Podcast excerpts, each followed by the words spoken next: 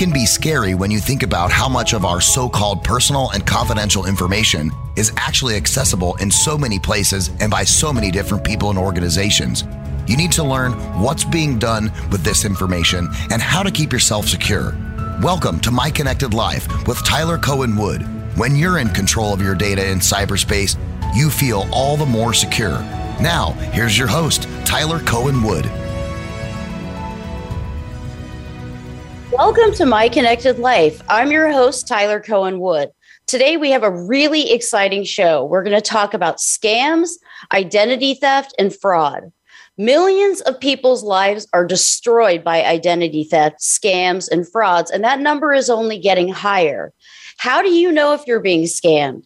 Well, we're going to talk to you today. We're going to show you how to protect yourself, your data, your family, and your business from falling from scams. Now, today we are very lucky because we not only have one Scott, we have two Scotts. Scott Augenbaum is with us. Welcome, Scott. He's the author of The Secrets to Cybersecurity and former supervisory special agent for the FBI's Cybercrime Fraud Unit. During his 30 years of investigating cybercrime, Scott has interacted with thousands of cybercrime victims. now, I'd also like to welcome back Scott Schober, President and CEO of Berkeley Veritron- Ver- Varitronics Systems. He's the author of three best selling books, cybersecurity books Hacked Again, Cybersecurity is Everybody's Business, and Senior Cyber. Welcome to the show, Scott.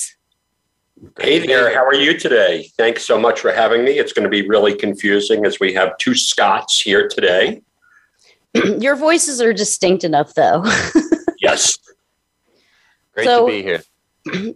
Great, great to have you here. So, so when I so I have investigated crimes, but at, at, a forensic level, just digital forensics. I never really interacted with victims.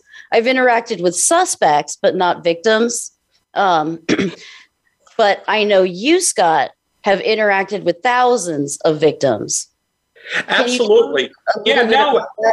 Sure. And, and that's what kind of drives me today because, you know, I wrote a book called The Secret to Cybersecurity.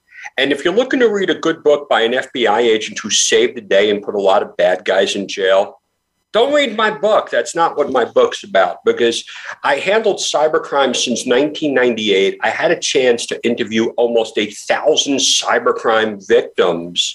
And the thing that really kind of drove me is the unfortunate thing about it is if you're a victim, the chances of law enforcement getting your stuff back or fixing your problem or getting your information off the dark web is really hard. Putting the bad guys in jail since cybercrime is no longer a localized problem. Most of the bad guys are located overseas. And those two driving factors happened every day to me.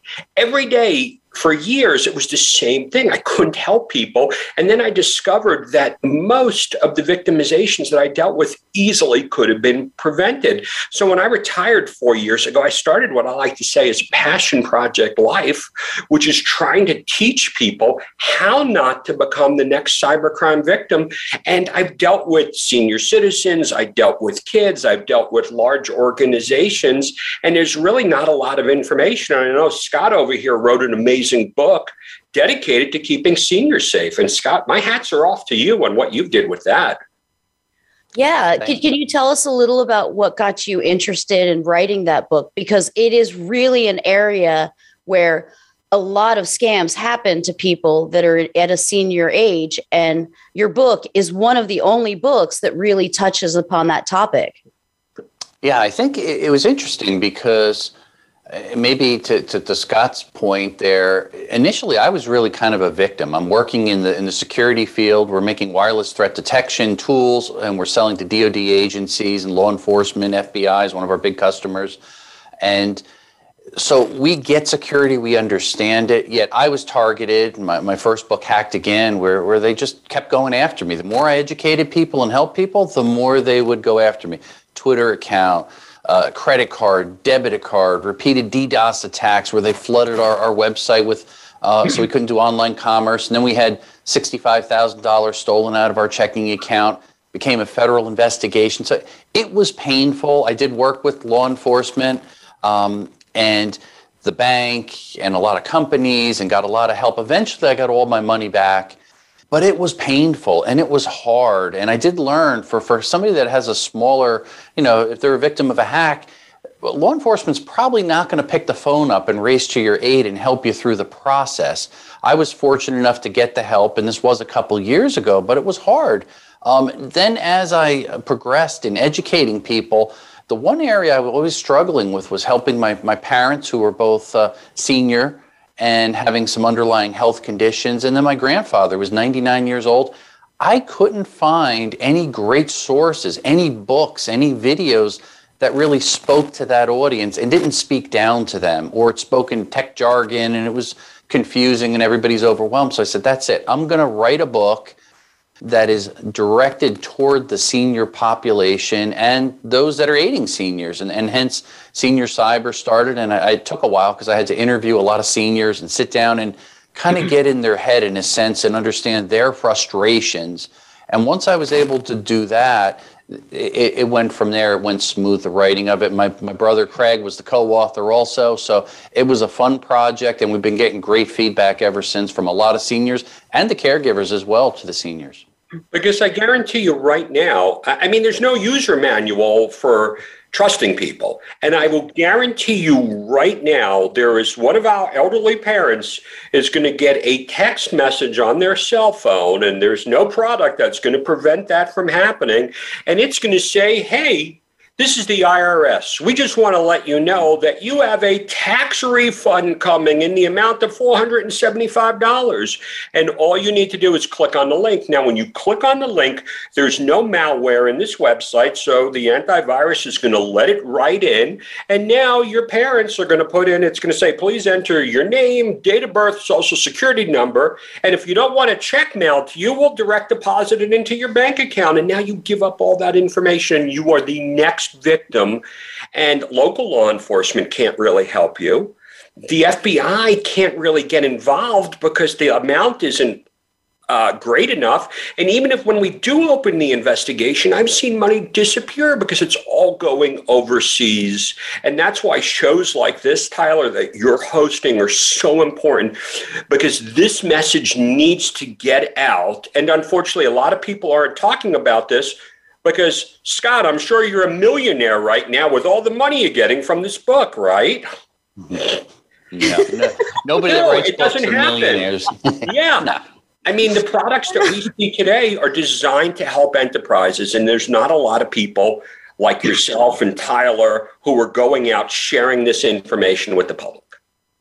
Yeah, you know, it was interesting. Um, when I, I wrote Catching the Catfishers, and I wrote that book which is different. It's teaching kids and parents how to protect themselves in the online domain and really how to vet if who you're talking to is who they say they are. Oh, that was sorry. Scott just held up my book. That was really funny.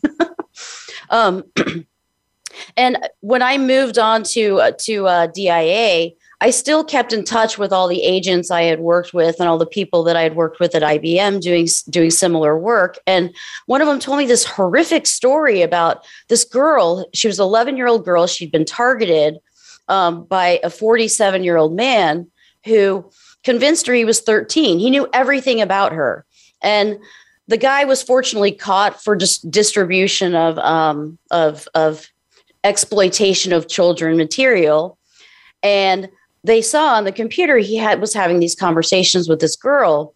And it turned out this guy had been going to the mother's social media pages her dating site.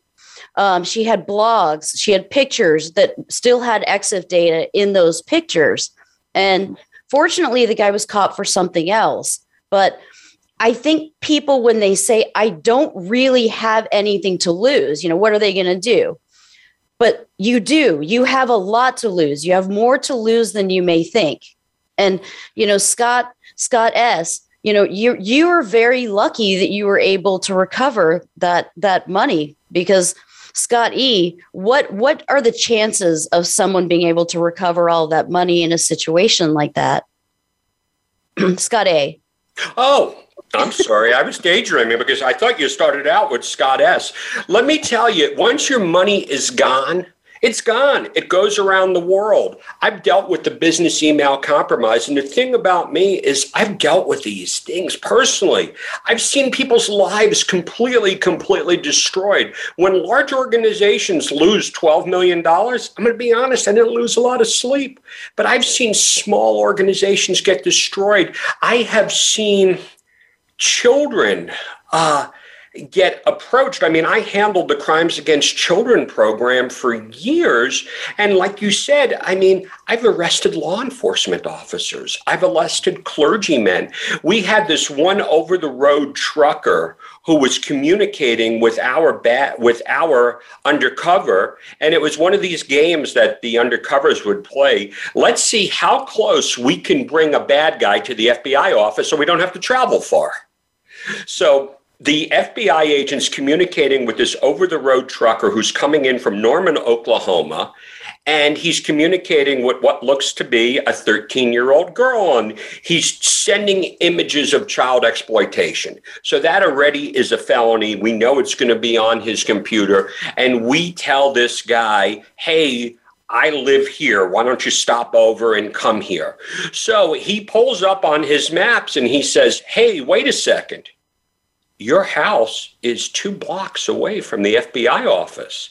And the young oh. and, and our undercover who's pretending to be a 13 year old girl goes, Whoa, that is so cool. And the guy was like, Okay.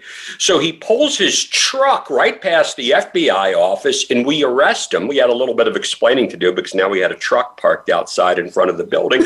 But on his possession, he had a stun gun he had handcuffs. My he had all these paraphernalia. Oh, And I think parents need to understand this because if your money is stolen, you're go- you'll figure it out. But if something happens to your kids, and think about that, when that happens, how do we fix those problems?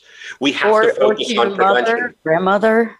Yeah, mm-hmm. we have to focus on prevention, and it breaks my heart because, and this is what drives me to do what I do because I didn't feel like I could do enough when I was with the FBI.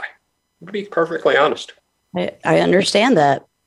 I think it I can be very frustrating too, trying to, to your point, getting funds recovered and going through that process. And maybe one thing that I did differently than some other victims is I, I, did a lot of research. I rolled up my sleeves. I dug in. I talked to a lot of people. I called the bank and immediately I said, I need to, to speak to the, the, person in charge here in the fraud department. I need to know exactly where the funds went that were removed from my account. And they said, Mr. Schober, we don't have to tell you that. And yeah, I said, they don't. No. That's the very frustrating. I said, I, I need to I need to know that because I'm going to be investigating this myself in, in tandem with law enforcement. And they came back a little later and said, okay, we'll disclose that to you, which I was surprised, but I was glad. And, and one of it was interesting. One of the it was, it was a woman's name in New Jersey and part of that money went to pay her final mortgage payment off. What, what I did though is I took there was about six names that this money went out to. I guess they kind of launder it and spread it after the, the cyber criminals get the money. And I did research on them. Same thing with those that were uh, taking over my Twitter account. And I went down in the dark web, did some searches working with an Israeli company, and identified some of them were actually notorious hackers. So I was able to at least trace it back and then eventually get the funds recovered. But it was a lot of work and it took a lot of effort. I don't think the average person is going to no. take that time or have the resources to go do that. But again, that's that's our business. So we have some things that are avail that helped us for that, but very frustrating. And you're so lucky, Scott, that that happened. Because let me just explain what happens to a neighbor of mine. The, he has a real estate company. He's a retiree, 70 years old. He's not using two factor authentication. If there's one point if you do not have two factor authentication on all of your personal accounts, you are in the same boat with almost all of my victims. They got into his email account. And from his email account, they read all of his emails and they put a forwarding rule and they were able to get everything. And his, he was expecting about $85,000 to come in. So they knew it was coming in. They spoof an email from him or they send it from his account because he doesn't have two factor they send they spoof it to his treasury guy and and they go like this hey i just want to let you know i changed bank account i'm still banking at wells fargo but here's the different account number and the guy's like they send the money over And then by the time they discover it, he realizes the money went to what we call a mule account, which is an, a willing participant. I could not call a bank and demand that. I would need a grand jury subpoena. I couldn't get a grand jury subpoena unless the crime was over $250,000. When I would interview these people, and it was time and time again, because what do we do? We follow the money. It went to somebody who sent it to another bank, to another bank. I've touched $150 million worth of losses. And Tyler, as me and you discuss all the time, you know what killed me? Almost what? all of it could have been prevented. Well, I think that's where we should focus. And I just want to go back to the beginning of your point and just kind of explain what two factor authentication is. Um, two factor authentication is when you're using two methods to authenticate yourself, your identity to whatever service you're logging into, whether it's Twitter, um, any social media, your bank. And um, what that means is maybe you have you type in a password, something that you know, and they text you a code to your phone and you type that code in. So something that you have. Um, I always recommend if you can use more than two methods, like including something that you are, such as a fingerprint or your face scan, that's going to go a long way to protect you. I'm not saying that those are not hackable, but you're you're less likely to be hacked if you take all of those precautions. And none of my victims had it. And the adoption rate, I've been trying to get people to do this for years, especially big companies. And they're spending money on products and services and they don't have it. And they all say it's a big pain. I've been screaming about this for almost a decade. Now, I have my reasons why, but Scott, you're out there, you're on the tip of the spear, you're dealing with clients. Why do you think the adoption rate, if you're, t- if I'm here, I am, and this is a great frustration of mine, I'm going out, I'm telling people, bad guys, get your stuff, you're not getting it back, nobody's going to jail. However, if you would have put two factor on, we really would have reduced your chances of becoming a victim. And nobody does it. why do you think people are so slow to adapt this? Uh, I think I always explain it this way: P- people, by nature, are kind of lazy, and they always choose convenience over security again and again. And, and it frustrates me. I was talking about this yesterday. I was presenting on the topic, and again, when you just get a, show of hands in the audience, you see how many people use Gmail and Yahoo and this and that. And I tell them, hey, two factor authentication is available. Do you use it? And it's crickets. Nobody wants to because it takes too long. It's annoying. Or they say, it's really not secure. I said, well, nothing's 100% secure. E- even if you get something texted to your phone, uh, a one time passcode, it's not 100% secure. Somebody's going to do a SIM swap or things right. like that. However, it is better than doing nothing at all. And that's what I think people don't realize. Do something. Don't just be complacent and do nothing. And I think that's that's a very um, difficult part about what we're all doing is trying to get people to do the basics. We can't even get people to create a long and strong password yeah. and, and, not reuse their password across multiple login sites and so on and so forth. How are we going to get them to take that next leap and use two factor, multi factor authentication? It's tough. And most tough. of my most of my buddies, Tyler, who are retired from the FBI, are all it working for intrusion response companies. And they kill I'm not, I'm not surprised. Yeah. and I was talking. And, and I probably know some of them. yeah. Listen, these are all buddies of mine and everything. And almost 85% of their dealings today are account compromise. The other 15% is ransomware. We can talk. That's in a whole nother rabbit hole. That's another topic. yeah, but but but think about this. And my joke when I go out because I provide training to organizations, and one of the things that I tell them is if you don't use two-factor authentication, you're going to be the next victim. However, if you don't want to put it on, I don't care. And I say that in jest. I yes. said just when you have a breach Call me first. I'll introduce you to three of the big players. I have to rotate it. And I will guarantee you that I can get 10% off your five, six, or seven figure intrusion response retainer. And then they'll kick me back 25%. And I can't say kickback, it's called a finder's fee.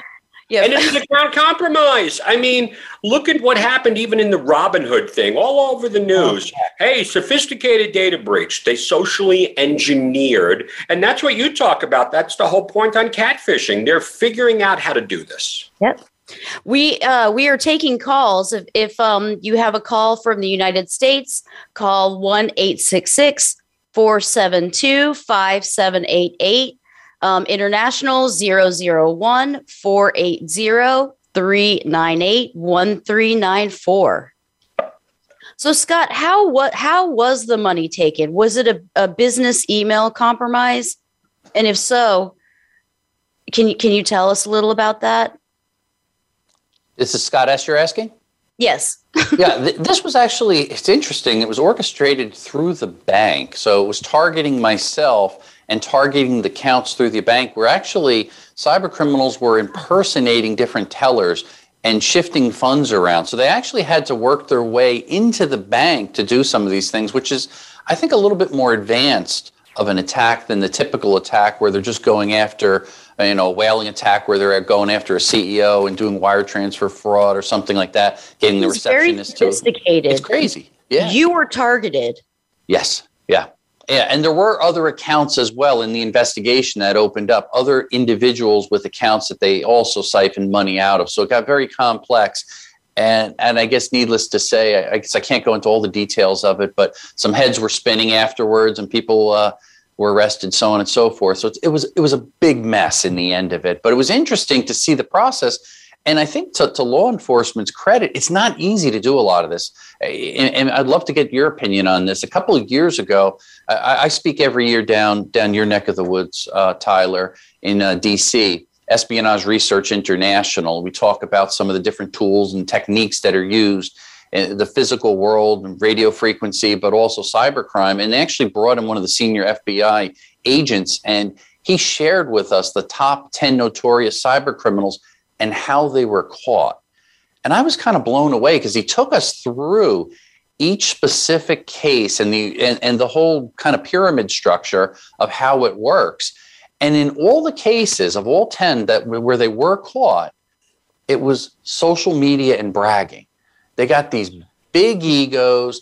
They talk a lot to their buddies, and they didn't cover their tracks well enough. And FBI, the FBI agents did a great job, and they were pretending that they were actually cyber criminals and doing some other interesting techniques to fool these cyber criminals until eventually they got enough information on them to kick the door in and arrest them. And, and most of them, of course, as, as we all know, were overseas. And that's where it becomes very expensive and time consuming I was wondering, Scott, from from some of the background and stuff you've done, have you noticed that that you see a high percentage of them, big egos, bragging, and and overseas?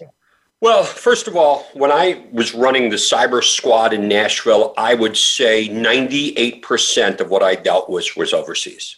Oh, the other 2% were insiders and that stuff. So 98% of them were overseas. And don't get me wrong, the FBI and the Secret Service does an amazing job.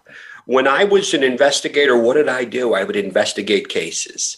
And, but as the older I got, the more I realized that, okay, even if I can go through this investigation and get the subpoenas and get the mutual legal assistance treaties and then come up with dead end after dead end with bank accounts in Eastern Europe and Nigeria, the bad the, the victims still couldn't get their money back. And I would take a lot of flack because I remember one time I'm doing a presentation and there's an, uh, this is when I was with the FBI. And I said, look, the chances of law enforcement getting your stuff back is slim to none.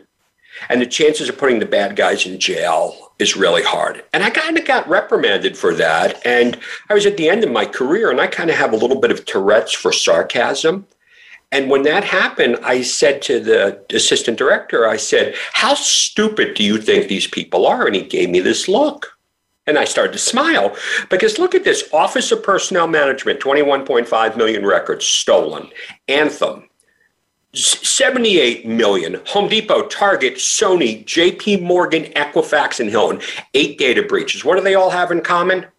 My stuff was in all of them. And even if you get those bad guys and you put them in jail, you're still not going to make the victims. So why do we not focus on the prevention aspect? And that's where and that's why I retired at 50. I had a hard time retiring. I loved my job, but I knew I can do more outside of the FBI to help people. And that's the name of the game because nobody's looking out for the end user. I hate to say it. Yeah, that's that's it's it, it's awful. And i mean that's who's really really hurt at the end of the day. I mean you know i i i have a very good friend and his life was almost destroyed. He signed up for a phone put in the social security number thought he was doing everything right. And suddenly his credit starts just going crazy. And someone's trying to take out a mortgage in his name and um, he thought he it took him a very long time um, to really get that kind of sorted until um, I don't know about a year later he gets pulled over and there's a warrant for his arrest in another state because the criminals had everything that they needed. They took out a driver's license in another state and committed crimes with it. So there was a warrant out for his arrest. I mean, just it, it's horrible what it does to people's lives. And there's nobody there to pick up the pieces. And that's what you know what's so important that we get these messages out and we can provide people with some really good advice which i hope we'll be able to do. Because this is what i say if 90% of what i dealt with during my career easily could have been prevented why don't we just focus on those areas first? And a lot of my victims they all had antivirus but were dealing with social engineering. A lot of them had identity theft protection, which didn't stop money from going out of their bank accounts. So it's an obligation that we have because I hate to say it, the government's not going to come in, the government's not going to save us here. We have to have what I like to call the cyber secure mindset. I think that's yeah. a really good point there because if we rely just on tools like like you mentioned antivirus and, and anti-malware software and things like that that stops on average about 20% of the viruses coming in from the computer. So what does that mean? I always point out to people that means that 80% of them are getting through. So it doesn't really do enough to stop. We have to do more ourselves yeah. and take cybersecurity kind of responsible. If we take that responsibility and do things as we talked about the multi-factor authentication strong passwords not being too social on social media take proactive steps, it'll really make the cyber criminals move on just to another target. They're not going to stop. Yeah. They're just going to move on to another target. That's really what they do. They're going for the easy money. When we're going to take a quick break, um, but when we get back, we're going to talk more about some of these steps and some some of the things that you can do to keep yourself protected. And if you've been if you've been scammed, a romance scam, any type of scam, please call in. We want to hear from you. Uh, it's toll free 1 472 5788. Uh, international 001 480 398 1394. So please give us a call. We want to hear your stories. And when we get back, we'll listen to your stories, we'll talk about more stories, and we'll tell you what you can do to scam proof your life.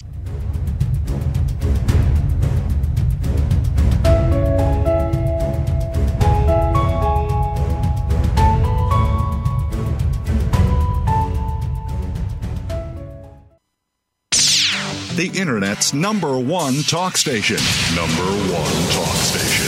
VoiceAmerica.com. Tune in to the Voice America Variety channel on the Voice America Talk Radio Network. Voice America Variety broadcasts a diverse array of topics, reaching a global community. Our experts come from all walks of life, and the topics they discuss are everything from current events, arts and entertainment, leadership, parenting, relationships, self improvement, career advice, and a variety of other topics. Check us out today. You're sure to find something of interest. Voice America Variety. Talk on today's hot topics.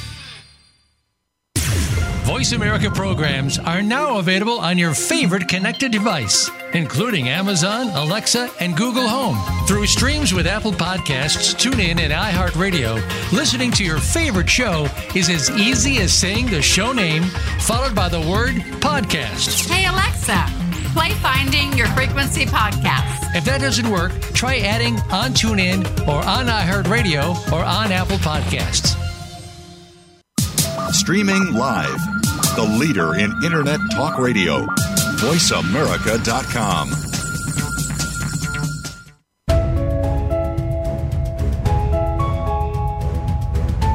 You're listening to My Connected Life with Tyler Cohen Wood. To reach the show during the live broadcast, please call in to 1 866 472 5788. That's 1 866 472 5788. You may also send an email to Tyler at tylercohenwood.com. Now, back to the show. Welcome back to My Connected Life. I'm your host, Tyler Cohen Wood, and today we are talking about scams, identity theft, and fraud. Um, Scott Scott A was just about to tell us um, one of his his stories and kind of go through some steps on what could have been done to really prevent um, this from happening. Yeah, I want to walk through something, and then we'll the group of us will dissect this, and then we'll be able to say, okay does this fit what I talk about? Could it did this person get the money back? Did anyone go to jail? Could it have been prevented? It was probably about five years ago in Nashville where I have this celebrity who comes to me and says, Hey, I got this huge issue. Cyber criminal get into every single account of theirs and locked them out, shut them down on the website, ordered products and services oh and shipped them everywhere. I mean, and it was spoofing things. And from there, got into other people's accounts. And there they were completely, completely devastated by this. Well, I get involved with it and I sit down and you know, and it's always difficult talking to victims because you see all the pain and suffering. They don't know what to do. And no matter what happens here, she can't get rid of the bad guy. I'm able to track this bad guy down because what ended up happening is the bad guy is using a Gmail account. And I'm working with local law enforcement, and they just got a search warrant. So we're reading all these emails, and the bad guy's sending everything to his house over in Bangladesh. Okay? Bangladesh. But however, you know, so we track this bad guy down. There's probably about $250,000 worth of losses. So I get the U.S. Attorney's Office involved. We're doing this. I reach out to my counterpart who's over at the legal attache over in New Delhi, India. I think it was New Delhi and Mumbai. And we have FBI agents who handle Bangladesh. And we have a guy who's going out there. So he goes over and he meets with the Bangladesh authorities. And I give him all this information. I'm reading this guy's email. I'm looking at him. I got his pictures, I got his passport. I know who this kid is, who's a one man crime spree overseas. We go to Bangladesh and they go, okay, there's no extradition treaty. They won't honor any mutual legal assistance treaties. However, they're working with us and they're like, hey, look, the Bangladesh guys will find this guy. They'll probably, you know, get rid of him or something. And I'm like, okay, that'll solve the cybercrime problem. But as soon as we start working with the Bangladesh officials, what happens? There's a bombing over there, and it's not a priority because the victim is here. So let's kind of go through this a little bit here and let's just see what happened. So we do this, we, we start digging in a little further, and we see that this individual used the same password for all of their platforms. Oh, no. And had a common password. And what do people do? Their name and their kids. So the bad guy gets into the Facebook account. And from and here's a common statistic 66% of the population is using the same password for multiple platforms. And there's so many passwords on the dark web. So from there, they got into the bank account, they got in here, they got into all these different accounts. She was able to be made whole on her personal accounts, but not her business accounts because the bad guys were, it, it wasn't covered. And then we were able to go in a little bit deeper. And no matter what she was doing, the bad guy kept getting into her account. She would change her phone number. She would change this. She would change that. And we kept going. Is this guy? He's 19 years old. How does he keep changing things? And this is some really good advice for stalkers. This is how to see if your account is compromised. And we ran into this by complete luck. He put a forwarding rule on her email. And every time she went to change the password, it didn't oh, matter. And so here it is, all of a sudden, this person's life was turned upside down. They locked her out of her websites, they locked her out of her social media. The bad guy was using her email as an attack platform to go in. And at the end of the day, we were not able to make the victim whole and get their money back. We could not put the bad guy in jail. Now, I'm going to leave this open. Let's have a discussion about this. Could this easily have been prevented? Yes. Mm-hmm. Okay, yes. Tyler, what do you think? What's the first what's the first big issue here? Well, the the same password, easy first off, easy password to guess. Uh second thing, using the same password on every single account and not utilizing two factor or multi factor authentication. Yeah, let's go into each one of these steps. I mean, Scott, you know, I mean, today there are 8.4 billion usernames and passwords on the dark web today. Mm-hmm. Yeah. So, what are the cyber criminals going to do with those passwords? Oh yeah, they're they're going to put them together in a database. They're going to sell them a couple bucks per password, and it's easy to obtain for any cyber criminal. One thing that I do personally, and I always encourage other people to do it, is you can have your credentials scanned, your email scanned on the dark web. It doesn't cost that much. It's really simple, and I get a report once a month if my password is ever uh, breached. My email login credentials, I'll get an immediate alert and it shows me and says, Oh, Scott Schober, your password was compromised in a LinkedIn data breach. What do I do? I jump on there and I change my password immediately. So it gives something proactive that I could respond to. Otherwise, you're in the dark. You find out months later when it's too late and they do just what happened here where the account is taken over and it's hard to, to recover then and just the pain that this person was going through because the cyber criminal got into her account, her email, and from her email, he was phishing people and it was getting people to say, Hey, I need money, I need to do these things. So, what we have to really realize here is it goes back to the account compromise, it goes back to phishing emails are you one of the 66% of the population who's using the same password for multiple platforms? So I want to ask both of you, what do you think about that? Knowing what you know now, the advice I tell people is identify your mission critical pa- personal platforms. So what do you think people knowing what you know now, what advice, you know, what are the top platforms that people need to secure at home? What do you think? Well, I, I know myself. I always analyze what am I trying to protect? Is it intellectual yep. property? Is it employee records, social security number, so on and so forth? Is it when it's something where it's a payment platform like online banking or getting paid from the government?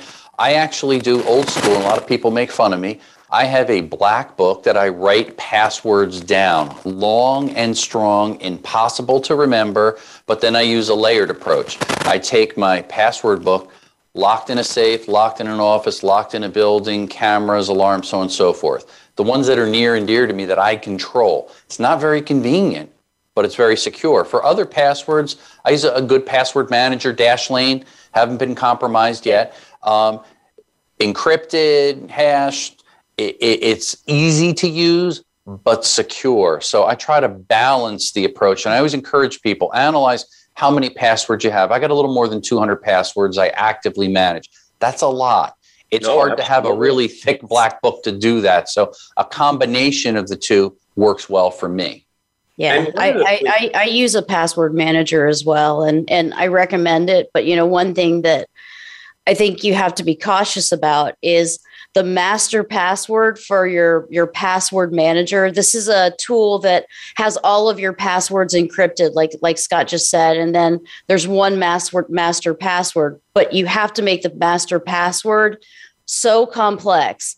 But it doesn't have to be something that um, you'd have to write in a book. You just have to really think about a phrase or something that you know that is not personal would be difficult for someone to find out or mm-hmm. you know some some sort of a phrase that will help you to remember what that passphrase is. And I'm going to admit to both of you guys, I don't use a password manager because I can't find one that I can explain to my mom. But what I end up doing here is I don't treat every password equally. I identify what are my mission critical accounts. And people don't really think about this because I want everyone to think about this breach, you know, all these dark web passwords that we overlook. Do we have a, do we have cameras in our house? I mean, how many ring doorbell cameras passwords are on the dark web? Now, I don't care about my ring doorbell. You can look outside, but do you have cameras in your house, Scott or Tyler? And I hope they're, you know, if you don't have two, if you don't identify those and you don't have two factor authentication, I can guarantee you there are forums where people are trading usernames and passwords. However, if you don't mind people looking at your life, I'm not going to judge you until we go off the air, of course, then we'll. Actually, I'm so glad you brought that up because one of the most important things that you can do for those camera systems, alarm systems, your Wi Fi network, anything, do not keep the default password. You have to change the password. That it, it- it's critical. Oh, yeah. And you don't have to use one that's connected to the internet, too. It's what a lot of people assume.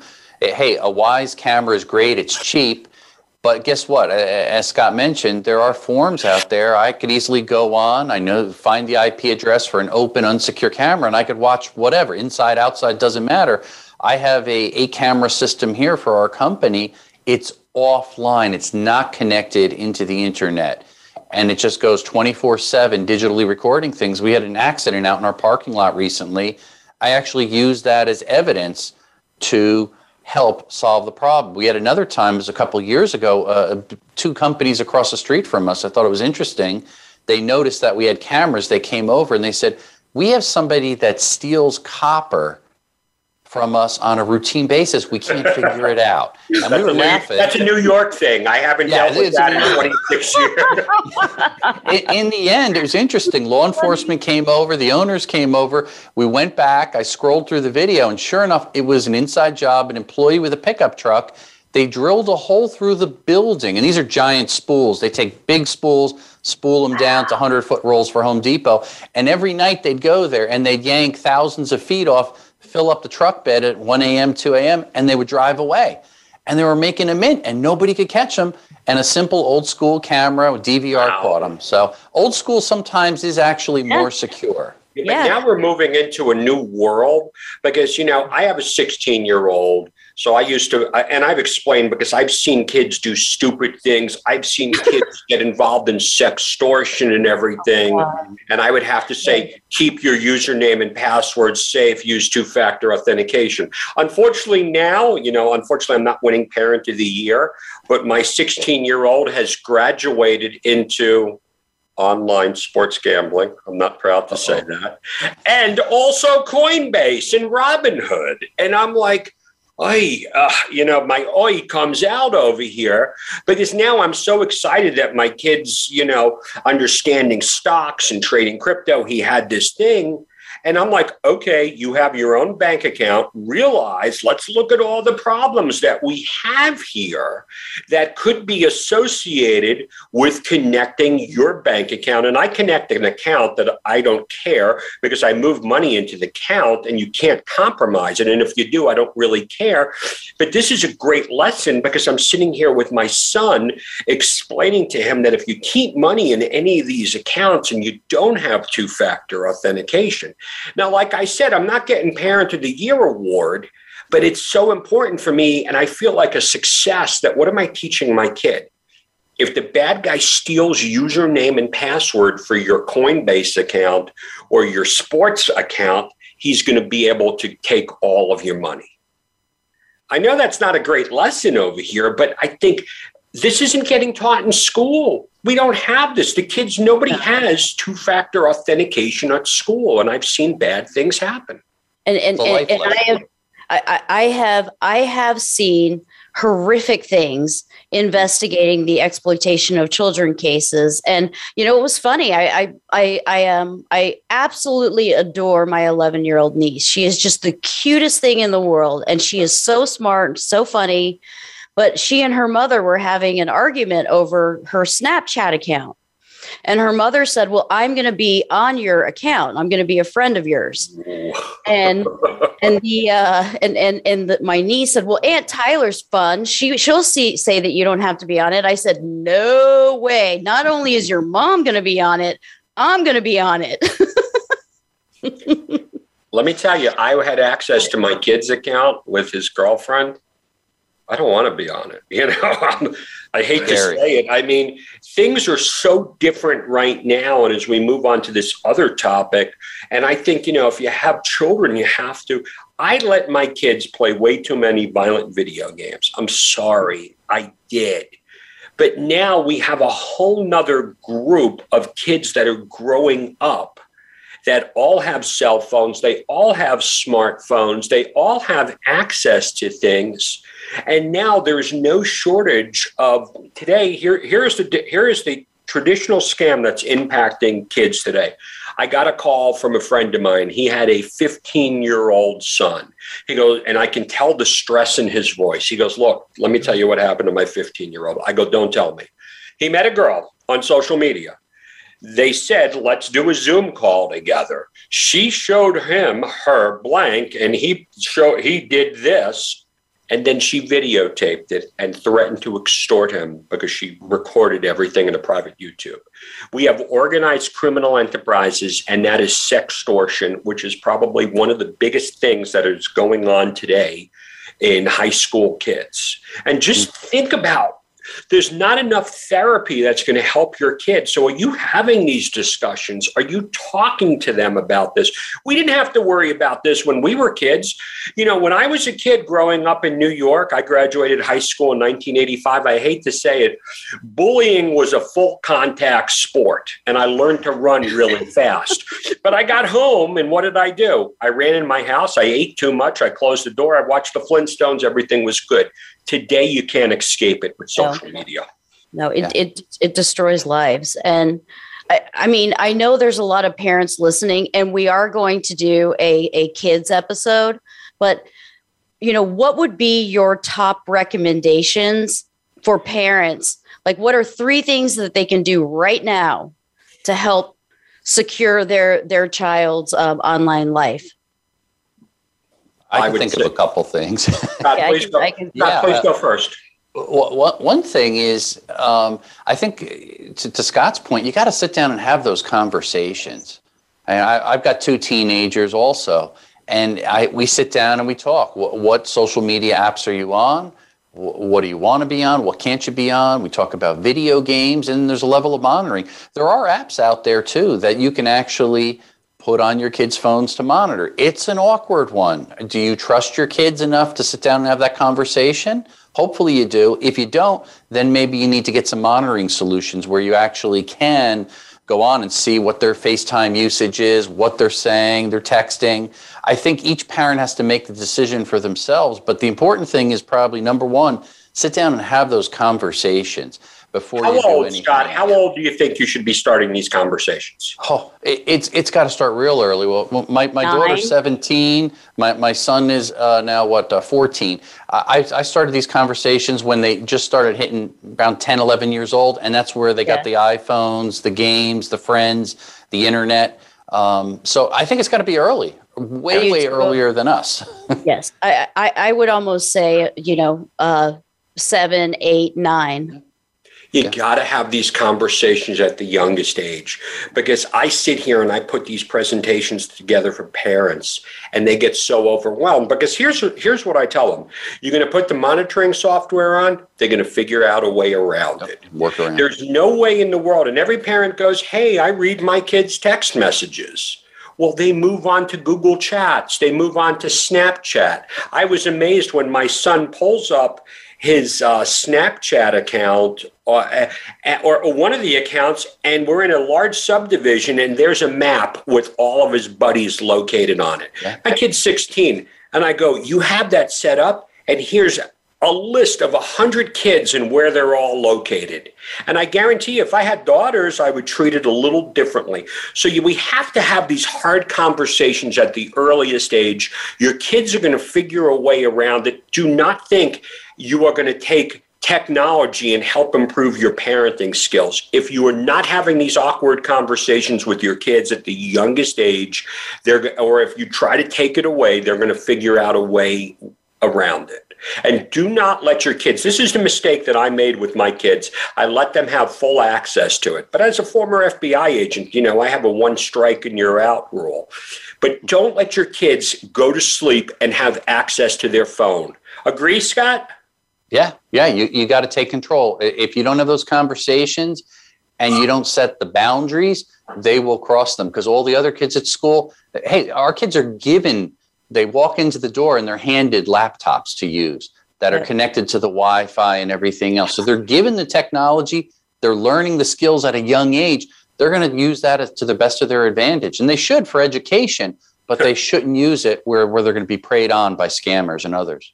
I'm glad I didn't have a cell phone with a camera at my high school beach parties in 1985 because that may have prevented me from joining the FBI. And, and, I tell kids now all the time when I was a kid, the teachers would threaten us. They would go like this it's going to go on your permanent record card.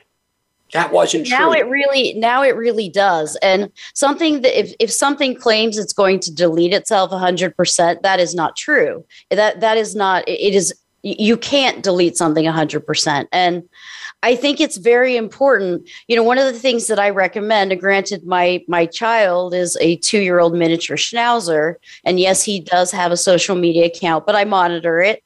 Um, you know, I would tell parents kind of make it into a game, and that's another good reason to start young because younger kids are more willing to get get into into a game, like how do you vet if who you're talking to is who who they say they are. Also um, we have an episode coming up on december 1st um, with uh, david and david from pay it forward and we literally go through the iphone step by step. There are certain things that you can turn on and that you can mm-hmm. turn off to help keep your child even safer. Yeah, i think that's so really important. You got got to do that. Take the time to step through the technology, become part of the solution with your child, not the problem later when you're having a fight or arguing or trying to obtain a password and get access to things. You won't be trusted, and then they'll guard it, and it'll be even harder. Well, one thing I noticed my son recently, anytime it looks questionable scan, he runs over, said, Dad, is this a scam? Look at my phone. Look what I just received. Look at his text message. Look at his email. So having those conversations early, your kids will come to you to be part of the solution, which is great. Wow. Great stuff. Yeah. Well, I mean, my goodness. So I think we've we've covered. You know, do not use the same password for anything. Um, if something does, if something appears as if it it may be too good to be true, it is. Mm-hmm. Um, you know, get some type of of monitoring service so that at least you have an alert, and use multi-factor authentication um, on all of your accounts. Um, we have just a few seconds left. Do either either Scott's have any parting words? I just had a great time today being with both of you. I mean, I just think this show is awesome. Yeah, oh, yeah. Lo- love the fact that we can talk about being the importance of being connected, but at the same time, how education plays a vital role. Communication and education; these don't cost money; they cost time. So if we're parents, if we're somebody helping another person, it could be a senior, it could be our kids, it could be a coworker take the time to educate and share information to keep us all safer so that way we could fight back against all these cyber criminals and actually make a difference by being proactive. That was that was great. So thank you so much for having you guys back on uh, for, for having you guys on. Um, please go out and buy um, one of or all three of scott schober's books. Um, Hacked Again, Cybersecurity is Everybody's Business, and Senior Cyber, or and or Scott's book, um, Secrets to the secrets to cybersecurity. Thanks for listening. Join us next week where we're going to talk about everything to protect your finances. We're going to have Brett King, the king of fintech, on. This is Tyler Cohen Wood with My Connected Life. Thank you for listening.